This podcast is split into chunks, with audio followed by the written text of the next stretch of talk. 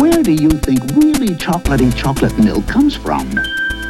A chocolate cow? This is Max, Max, Max, Max Headroom. We have a report from the flight dynamics officer that the vehicle has exploded. Dr. Jones, again we see there is nothing you can possess which I cannot take away.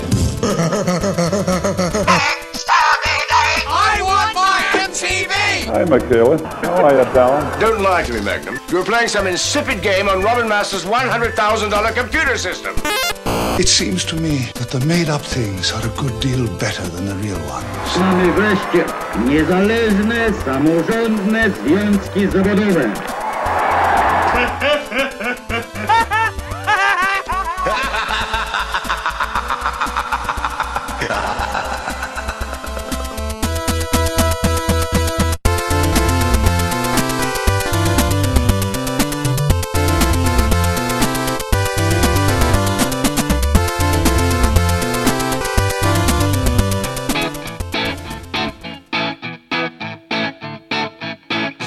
Howdy, howdy. I'm Spun Counter Guy. Thanks for stopping by. Welcome back for a like totally another episode of our 1980s tribute, a fluorescent decade on a hill. This time around, we chat with a guy who spent a lot of the 80s hiding from his family in the north side of Chicago while getting into dance clubs and fights, respectively. But first, my hometown small town friend James Boyer and I, along with MC Williams, relive our delusional, grandiose days of being newshounds for our high school newspaper.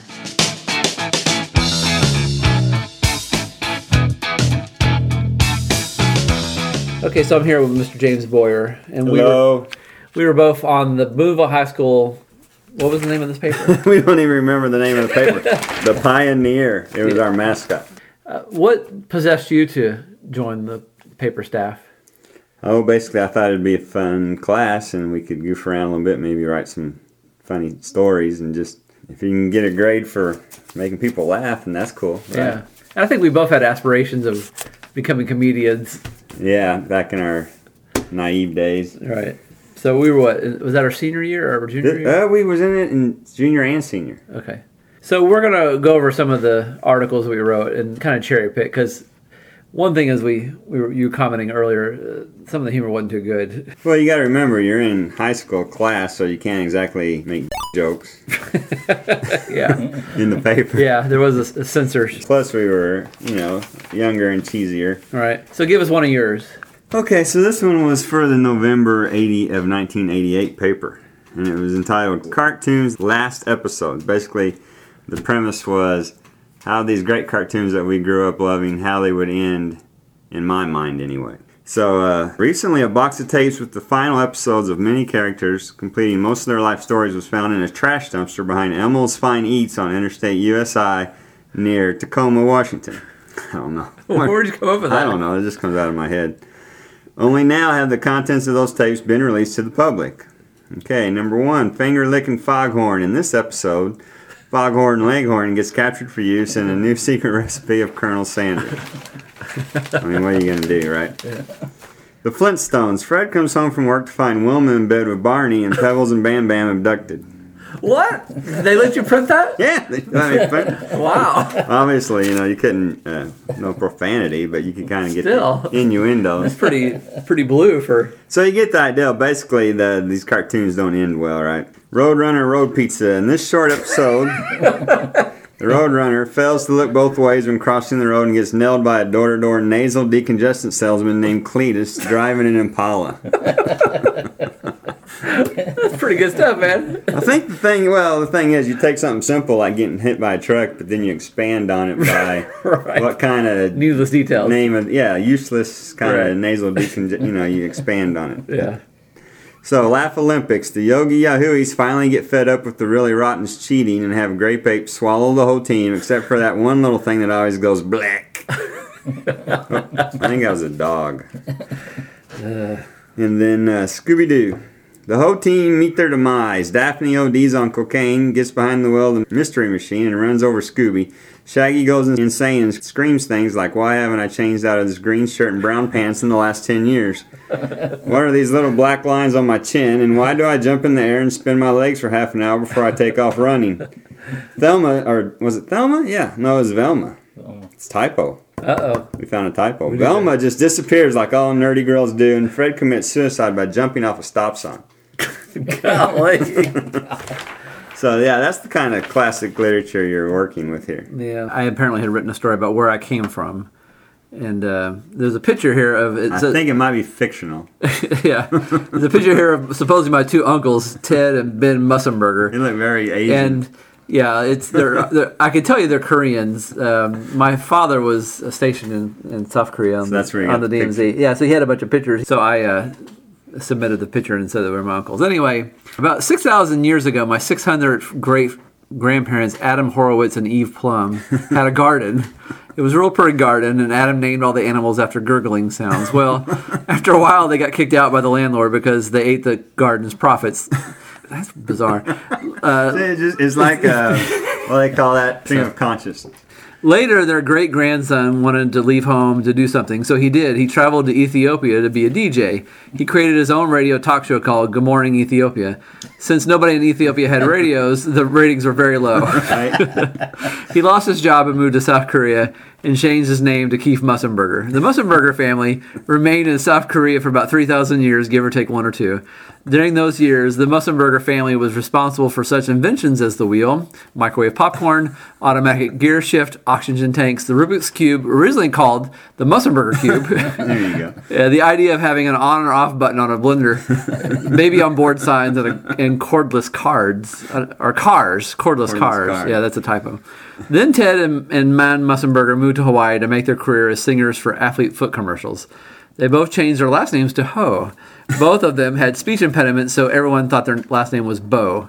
Sometime after that, Tai Ling Ching Chiang Bu gave birth to me, Tim, at age four. And people have to remember my name was Tim, Tim Bo in high school. So uh, I realized there was no future in Hawaii. I had heard of a great place of opportunity in gas grills called Boonville. Yeah, there you I go. swam to Cali and from there jogged to Boonville. So, man. So let me ask you this. I know I anticipated the day these newspapers came out. I know Right. we submitted it. What they came out what a few days later, right? Right. I remember we had little paste like boards, and we'd mm-hmm. print them out, cut them out, actually like paste them on the board, and then send that board to the Boonville Standard, and then they would print them for us. That's right. And so the day they came out, like the people like catch in the hallway, like, "Hey, saw your article." Yeah, yeah, a little bit. Some of that. Did, did you ever get any blowback of people who didn't think you were funny, or you maybe uh, joked about? No, not really. I did hear uh, one one guy just say he hates that Tim kid. I'm serious. I was sitting in class. Really? I ain't gonna tell you who. No, but do, do, do tell me why. Because because I did don't get know, one- maybe you I got a little criticism here and there. I don't know. Maybe he just was jealous. That's okay. Uh, He probably saw your package in swimming. Way to make you feel better. Well, I'll tell you, one person, I guess we can say his name, I don't know if it matters, but who who told me several times, you're not funny. You think you're funny, but you're not. Uh, Mr.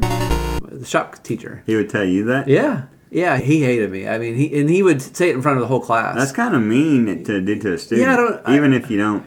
I don't know where I, or how I end up on his crap list, but you know, he made a point to embarrass me in front of the class, and it, it really hurt. In a way. Not that I really wanted his approval, but just like to do it in front of the whole class. you Yeah, know? That's not cool. Did you embarrass him at one time? I don't know. I was probably smart aleck, and maybe had said something in class or something. Yeah. Well, you know, maybe he just know fuddy duddy. He didn't have a good sense of humor. Yeah, he, he despised me so much that I was somewhat friendly with his son, but we were friendly enough for to invite me to an all-night D and D game, D and D, uh, Dungeons and Dragons. dorks and Dweebs. dingleberry. Yeah. and so they lived in a swanky house. Uh, I don't know if you've ever been there, but I just, Oh, it's the first time I'd ever been there. But uh, so they You had. went. A, oh yeah, you were- you were there with I me, right? yeah. Anyway, I wasn't cool enough to hang out at the dork parties. I guess. They had this great big table. Yeah. You played. I didn't play. well, Mister came in while we were playing, and he, he looked- he's like, "Hey boys, how you doing?" You. he looked at me. wow. Yeah, he just he like, like, hated you. Yeah. He probably had like a picture of you up on his bedroom, like throwing darts at it. Probably. I hate that Tim. I don't understand why he would do that to you. Be mean to you. But uh, okay, Uh, I do remember uh, making actually Miss our teacher for the school paper angry with me.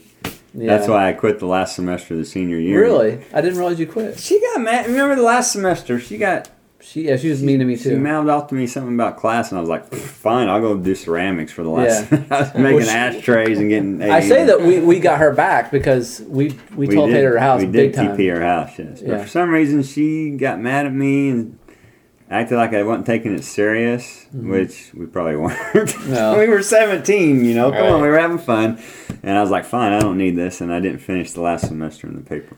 Well, she kind of got me back uh, because uh, she said I, we wasted too much film taking pictures of, of stuff that wasn't related, which was true. and, uh, and so she said I owed like fifteen bucks. She's trying to get your money back. Yeah, she, she uh, when I went to, to, to graduate, I, I I don't think there was a diploma in the, the thing they gave me. Until you paid the 15 bucks Yeah. back. Are you That's serious? pathetic. That's my mom, pathetic. she went down there and Riggs and her battled out. My, my mom, I think, threw the money at him. She was kind of a snobby teacher because she would nitpick us to death. And like the popular girls in class, Mm-hmm. like if they came to school and their belt clashed with their outfit and realized it, she would let them go home and change. Oh, well, you got to let you go home and change that belt. She had You her favorites. She had I remember favorites. I got an F on an opinion paper once because my opinion was wrong. Wow. Wait a minute. Yeah. How can you have a wrong opinion? According to her. Yeah. That's so. crazy. But our favorite teacher was probably Mrs. Kopatich.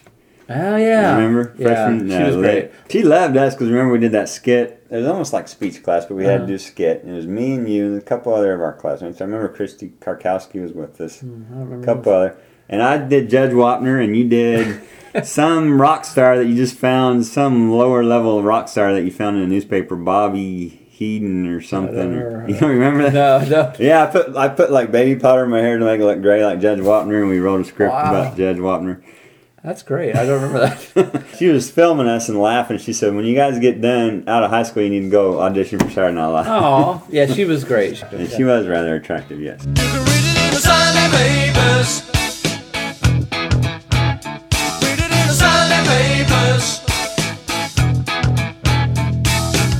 Here's another one. This is uh, from November of '87, so we would have been juniors. People's Court was popular back in that day, and Yeah. so we always liked to joke around about Judge Wapner. So I did an article called "Judge Wapner Up Close and Personal." So basically, I was interviewing Judge Wapner. One day while hanging out on the square, I happened to come across Judge Joseph A. Wapner, you know, the judge off People's Court. The following is an excerpt of our interview.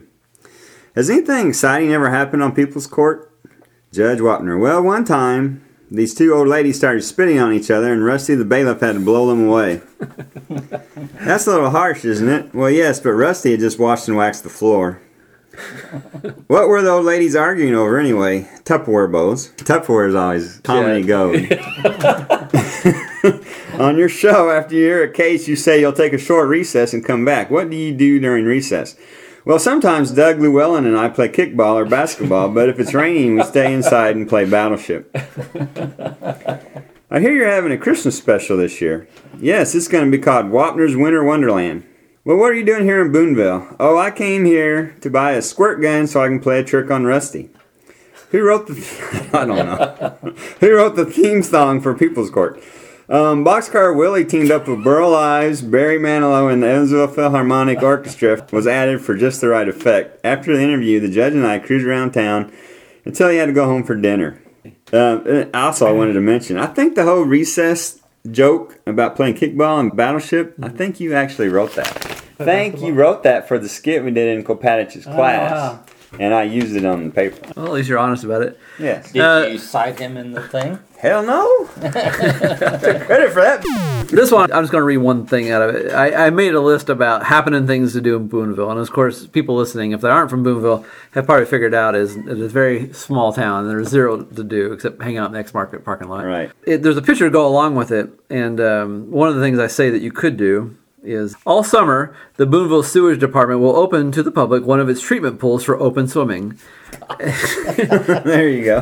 That's all, the, the rest of it's kind of lame, but so I have a picture of uh, me and a, and a, bunch of name- you th- name three beautiful girls. Uh, Name the young ladies. yeah, Becky Zoll, Rhonda Lewis at the time. She's now what Rhonda North. Rhonda North yeah. married Jeff North, yes. Yeah, Still good friends. Was it Angie Bruder? We? Angie Bruder, I believe her last name Yeah. was. She was a sophomore Yeah. and way out of your league. Yeah, they were all out of my league. Let's, just, Oh, be, real- let's just be real, especially with these shorts I have on. Looks like you got Hawaiian shorts on with like a Boonville cross country shirt or something. Yeah, that's about right.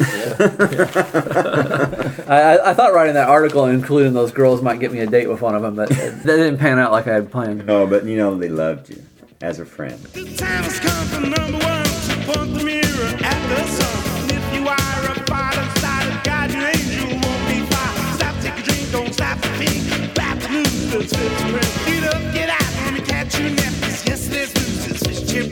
This is probably the one article I wrote that uh, I think probably one of the most attention from the other classmates, and it was called "Tim Gets a Rod." So you know, back in high school, was- obviously with 16, 17 year olds, it was a big thing when somebody got a new car, or they would highlight somebody's car there in an article. You know, It was pretty rare that anybody got a car, so it was it was a big deal, especially if like somebody had a hot rod, hey, yeah muscle car. here's Mike's Mustang, you know, or Janet gets a new Pacer. I don't know, Yeah. but so we kind of made a joke on that, and uh, they had demolition derbies out at the fairgrounds, and there was like a smashed up car left out there in the yards. so we went and took a picture of me and Tim sitting on top of this smashed up car, and this was Tim's new rod, right?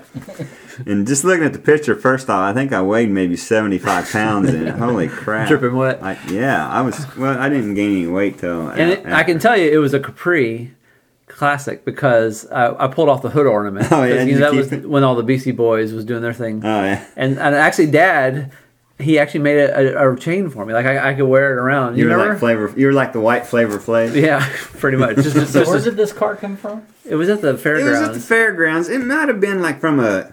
Looking at it, it actually looks like it was from uh, like a monster truck where they smash them down. It was obviously smashed by something and left there to rot. Yeah. And that's Tim's new car. yeah.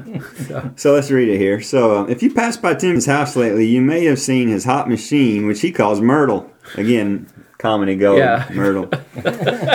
or you may have seen it on the side of the road broken down. Either way, you know it's bad to the bone. when I asked Timbo what his rod had in it, he said, "Well, uh, it's got a steering wheel." in the stereo department, he's saving up for a Fisher Price tape recorder that will plug into the cigarette lighter.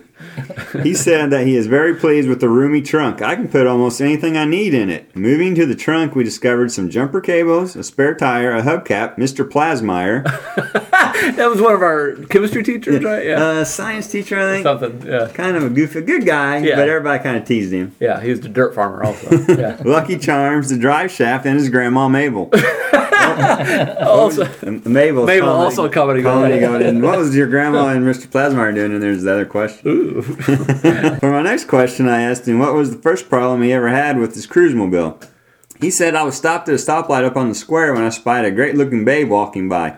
Naturally, I had to impress her, so I started bouncing the car up and down like a lowrider, and well, the suspension got a little tweaked. you think it would be a more serious damage. It got a little tweaked. When asked what his favorite places to cruise by were, he said, The sewage treatment plant is nice. there you go again. You can't get away from that place. As well as the landfill. If you see Timbo around school, ask him to take you cruising with him. You can help push the car to the nearest gas station as well as help pay for gas. But see, this is the picture. This is the article I was telling you about when the kid in class exclaimed loudly, I hate that Tim kid. Really? Yes. Wow. I don't know what you did. well, here I got this one in front of me. Okay. So this is actually yours. and I'm, so you're, I'm gonna let you read it. It's from that same uh, one with the Judge Wapner. But the, the thing I loved about this, and when I was thumbing through these, I actually laughed out loud. You know, remembering it. Basically, the article BHS students go to Folsomville, right? So Folsomville is a, another small town. But the thing that made me laugh is there's a picture about four or five of us here. Uh, it looks like Tim's in it, me, Mike Goen, and San. I think your name was Sanja or Sonia Dersh. It's Sonia Dersh, yeah. Right. we're coming out of this old wooden clubhouse that was in Tim's backyard. And you can tell it's probably hadn't played with it since he was a little kid. And the picture says BHS students leave awed by incredible museum. yeah, it, it's my dad built it for us, and it's super small. Like, as adults, we probably couldn't fit in the door. I mean, Right. it was for little kids. but go ahead and read the article. But I just wanted Oh, okay. picture's hilarious. On the morning of October 20th, 87, three BHS students left for Folsomville, Indiana. The students met at the high school early that morning. They all piled in a charter bus headed for Folsomville. I, I renamed Mike Goen Mike Gone. Mike Gone said, I was so excited I forgot to put on my deodorant. Unquote. The other students said they were also excited and also commented on Mike's armpits. but when the bus arrived, the excitement really began. The first thing the students did was visit the Folsomville Historical Museum. There they learned about Oliver Folsenberger.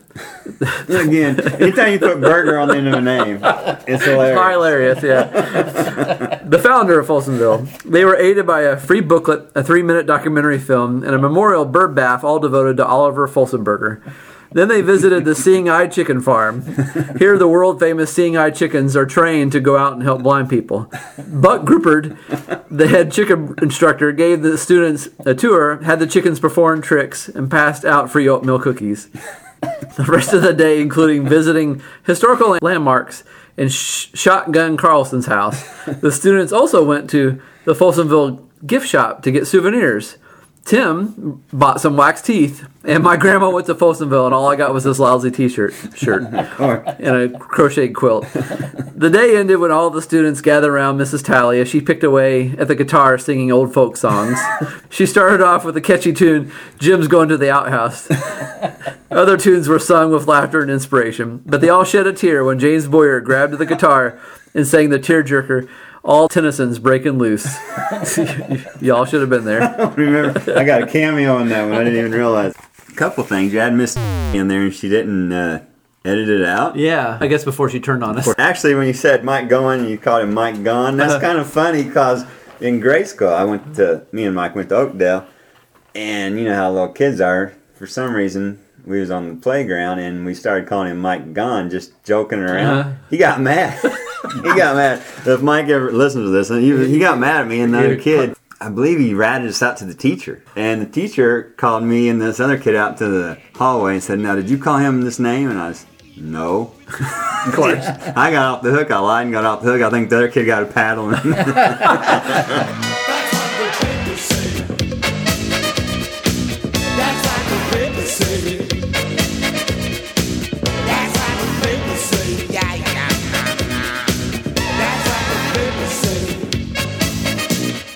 But I think this is probably the s- second most article that I got attention about in school.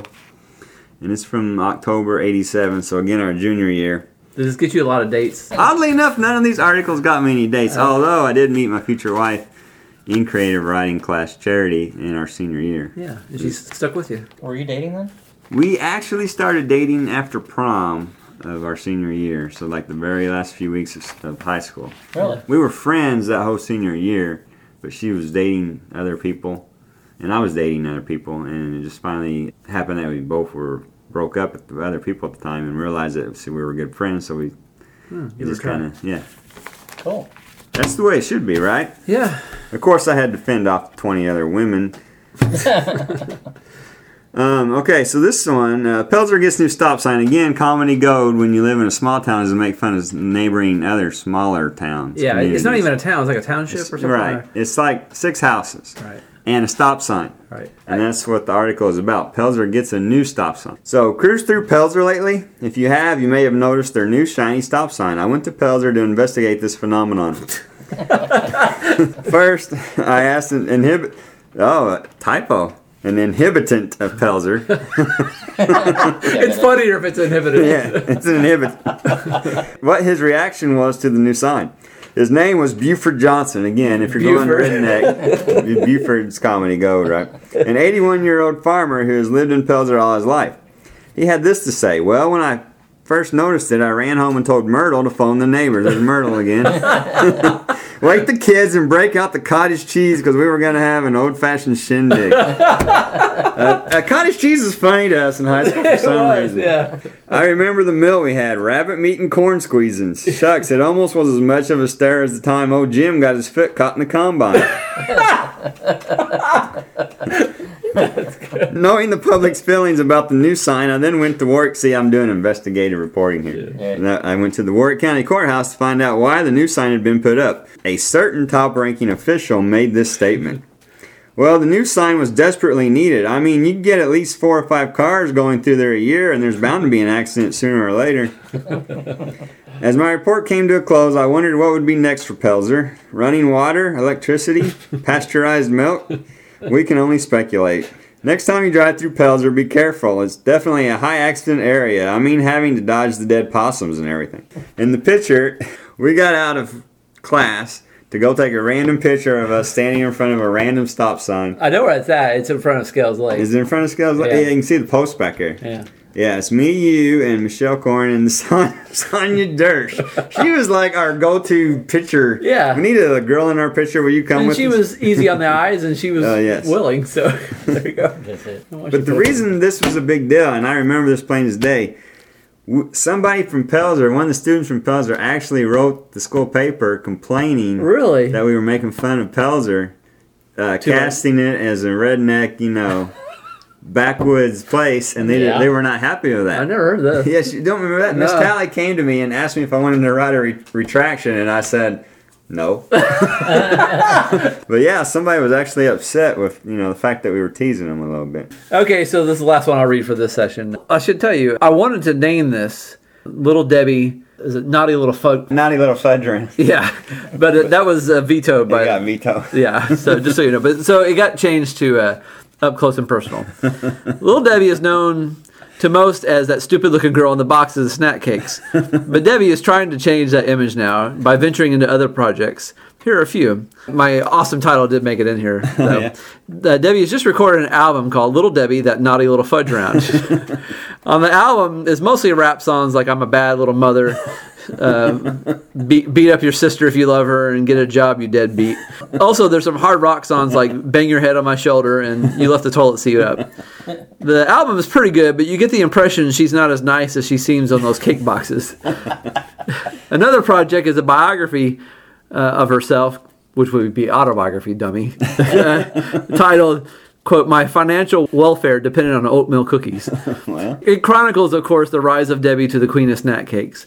She also tells about her marriages to seven men, including the man who invented 2,000 flushes. again, random product placement. The weirder the name of the product, the better. A project that Debbie is excited about is a new movie that will be released this summer called 18 Candles. It- It's about a Jewish girl, Debbie, who has to get 18 candles for a Hanukkah ceremony. Along the way, she faces candle thieves, Nazi hitmen, and a diabetic alligator. a, Diabetic alligator. a band of Darwin Stillwell lookalikes. The host is King Ding Dong. Again, it's the stream of consciousness. yeah. Ruthless group of OEA members. I don't, What was that? I don't know. Office. Something to do with like office employees. Yeah. Office education. She also makes a guest appearance in the TV show Dynasty for a few episodes. She plays an electric can opener from outer space who kidnaps Fallon and makes her take a fabric softener taste test. You see, this, I, you would think I was on drugs. Yeah. I mean, that's 17 year old humor right there. Yeah. Oh, man, Anyway. you got to remember the time frame. I mean, I think I think at least the hope that I had was that our classmates enjoyed our stories. You know, because Yeah. you're, you're stuck in school, and I always not to put any of the other writers down, but I mean, I They all always- blew compared to us. Yeah, we were obviously the the uh, Cream of the crop. cream of the crop in that class. But no, I mean, I thought the idea was just to make the kid, you know, you're stuck in class. So here's some couple of chuckles, hopefully.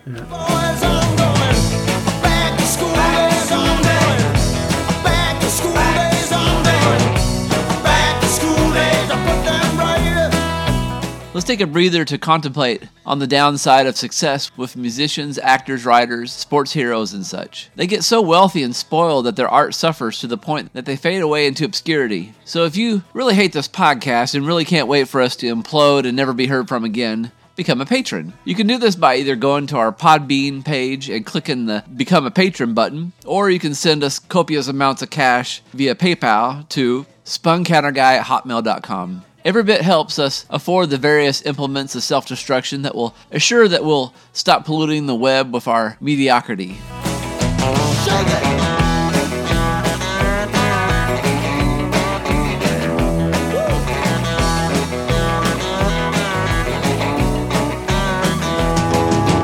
Now, Nashville based artist and gallery curator Ben Vitwala boils down his life in our favorite decade. We lived in uh, South Holland, which is in south of Chicago, and um, my uh, dad was a physician in uh, inner city hospital which you know obviously had a lot of issue. People getting stabbed right outside the hospital. So yeah, it's convenient if you're going to get stabbed. I mean, Right. It's best to do it outside the hospital. Anyway, the thing was that, you know, my father was in an emergency room and um, it just really got to him.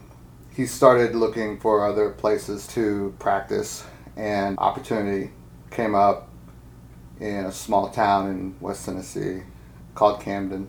He decided to move all his kids and everybody to uh, this small town. And keeping in mind, we, we lived in a suburb of Chicago, so it was very much a culture shock. Uh, I guess that would be like the second culture shock that we that we had experienced when we moved here. because I was born in the Philippines and moved to the state back in uh, 1979. I was eight years old, and then moving to Chicago from small little town in Cebu, Philippines, is was an experience.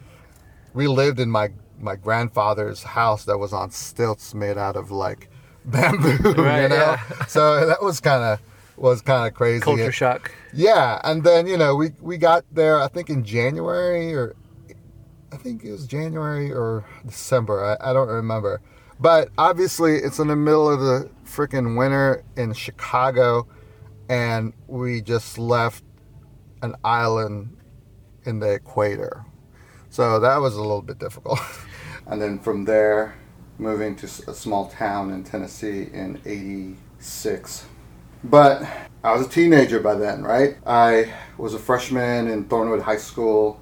It was great. It was fun and, you know, just starting to really figure out kids here, you know, and dating or whatever. As soon as I got to this small town in West Tennessee, it was totally different, you know? Oh, that was in Chicago where everything was good. Yeah, it, everything was perfect. Being a teenager in Chicago, so it's a, di- I think a, a different culture where you sneak out of the house in the weekends and not come back home until Sunday night. Where did we go? We usually went to clubs downtown. Your parents knew what was up, right? Nope. They actually they didn't know anything about that stuff.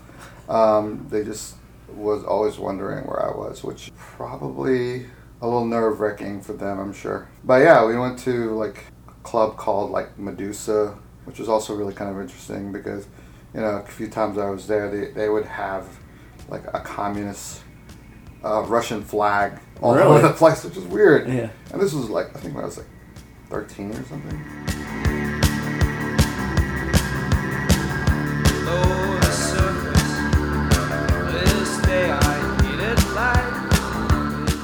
But um, you know, we moved. We got to this small town. Really, just kind of flustered being there. Didn't really talk to anybody. Uh, the opportunity arose when you know it was the summertime, and my parents decided they wanted to visit Chicago. So I went, and my parents came back here, and I stayed up there. You were old enough to stay. No, I was like 14. so I was just hanging out in Chicago, like basically. I don't know if I was like a runaway or just like uh, I was basically staying with friends like every couple. And how did your parents feel about this? They didn't really know where I was. How does a 14 year old kid get away from his parents? And then they came back to Tennessee without you? hmm They just gave up looking for you? They thought that I was just kind of like spending time with different people, Uh-huh. uh, and obviously the experience they had when I when we all lived here, where I was basically disappearing every Uh-huh. every weekend. So I think that was kind of like what they thought I was doing, but in, in a longer, I think it was like two and a half months or three months that I was gone, and uh, they finally, to this point, I, I can't remember, but I know I was at my friends Tracy and Darren's house and their parents. I was living in the basement, and uh, they came and picked me up. Took you back? Yeah.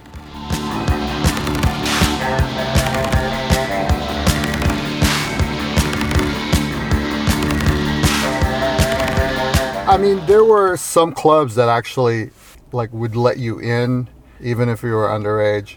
Medusa's, What kind of music they play? like new wave punk.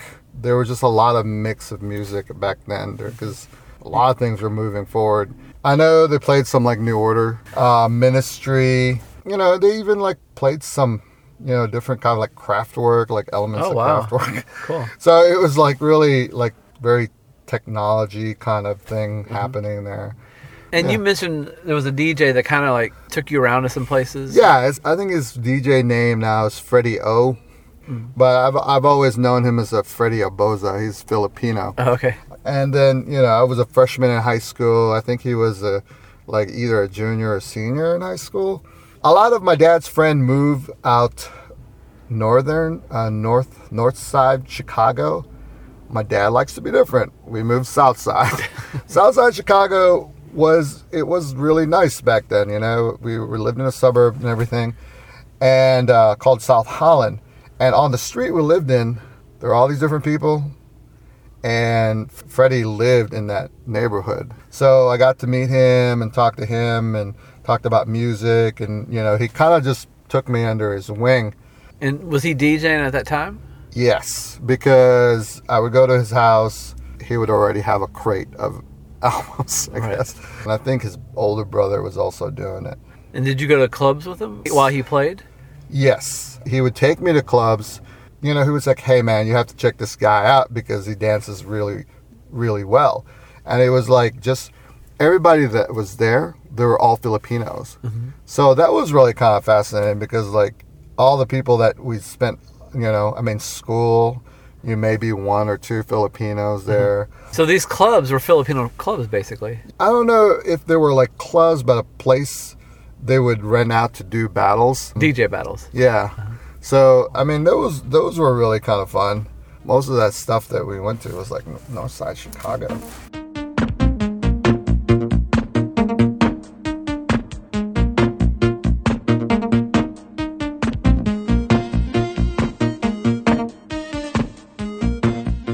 It was really interesting because when you know, so you have to check this guy out. Like he, he dances. Was this little bitty guy, little goatee, and just the thinnest mohawk you ever seen, you know? And um, yeah, man, he could move. Because at that time, I think I was still trying to like break dance and stuff too, uh, which I wasn't very good at. We all try, brother. I know, right? but I think I think also the, the thing about these guys in South Holland, they're they're older guys. Those guys were like hooligans, man. Like Freddie would always get into fights. Over what? I have no idea, man. Like he, I like I would see him on our street, like fighting some dude, Another Filipino? like Filipino, like eh, like Mexicans, everybody. dude was like he didn't discriminate against who he fought. No, man, he was a fighter. Yeah, I, I seen him like hit somebody and just knock him out. He was just kind of lanky and just quick. but I feel like I started hanging out with them, and they were always instigating me to fight somebody. I don't know. There was this kid that they wanted me to fight, and he was like bigger than me. You know, like I was probably 150 pounds or 145 pounds. Did you? I fought that one guy. Like I think I fought him like two or three times.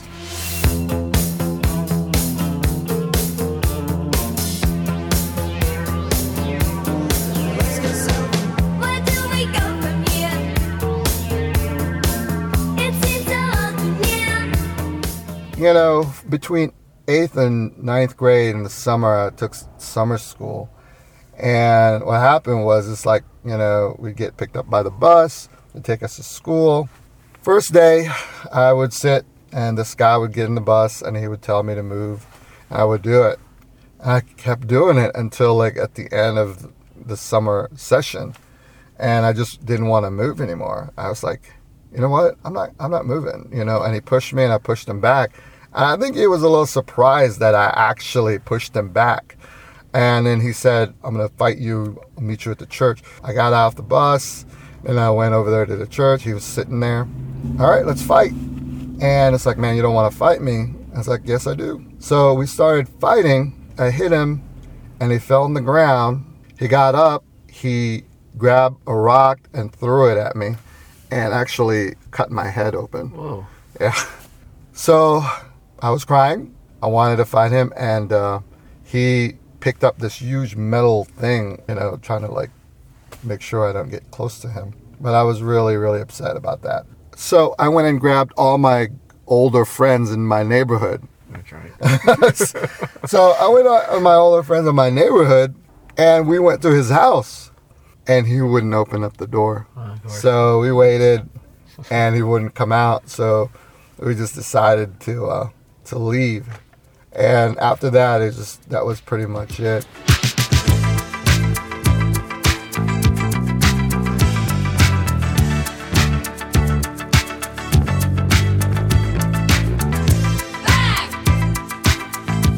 I moved here and I got into a couple of fights. You know, football players, a small town in West Tennessee, they pick on you. They try to cut your rat tail. I'm doing. Oh yeah. I think I got into like three fights in Camden. I won some and I lost some. there was one football player guy. Keep in mind, this was in the 80s. Mm-hmm.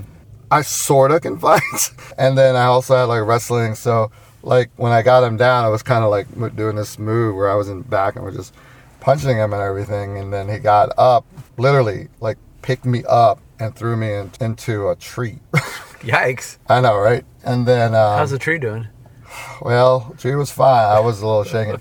so I got back up, dust myself off, and then um, like he was over there and he did this uh, Karate Kid thing. you mean like the like the spider It- or, or- something? Yeah, it was like doing this. Yeah. And then when he did that, I just like punched him in the face, got him back down, and um, I kept on punching him, punching him, and I grabbed his nuts. Oh. Yeah. By that time, the police came. Whoa. It was broken up. This girl brought me back home, took a shower, went to bed. So I think that was kind of good because like people knew that that I wasn't gonna tolerate any of that stuff. Sometimes you throw down the gauntlet, you know. Yeah, Pe- and- peace through strength, as they say. Yeah, and ironically, that guy that I fought, he also went to university at Memphis, and we had a beer a couple, you know, when we were in college. So everything was cool. Everything was cool. Yeah, We all grow up, you know. yeah.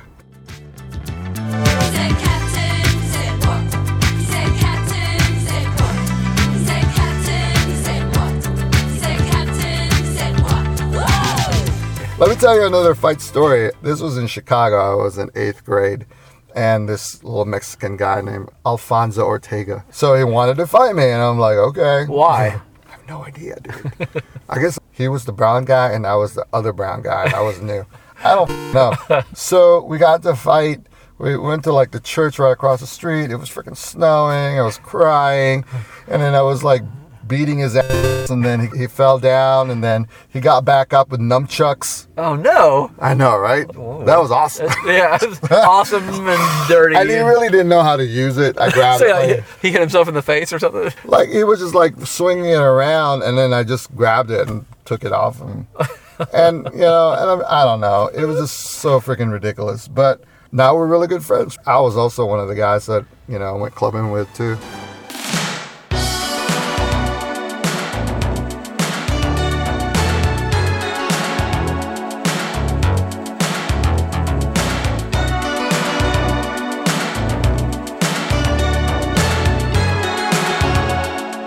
growing up in South Holland, I had like a really mixed group of friends, you know, because you have all these like punks and stuff like that. You know, I had Freddie with, uh, you know, listening to hip hop. I had folks I went to roller skating with, and Darren was always around just because Darren was old enough to get, to have a car. so he was always around driving us everywhere. Sure. These kids in eighth grade, they were apparently they were betting on who would win a fight. So they were always instigating. A friend of mine, Chris Hooksema, like he was telling me they would like when he went to school there, these kids would like see who would, would win in a fight and they would bet and they would like bet a dollar or something.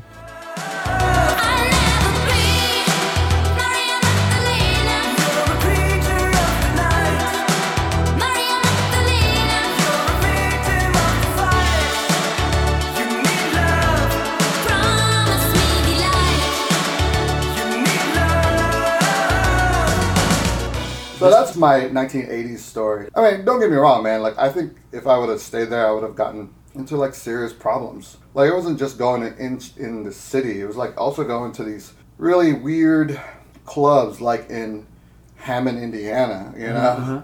with people doing weird gang handshake that I didn't know. Mhm. I I think that me moving to Tennessee calmed me down a little bit. Right. First time I did line dancing was in Camden, which is weird and uncomfortable. You did line dancing? Yes, I uh-huh. did because I wanted to go dancing, and they took me there.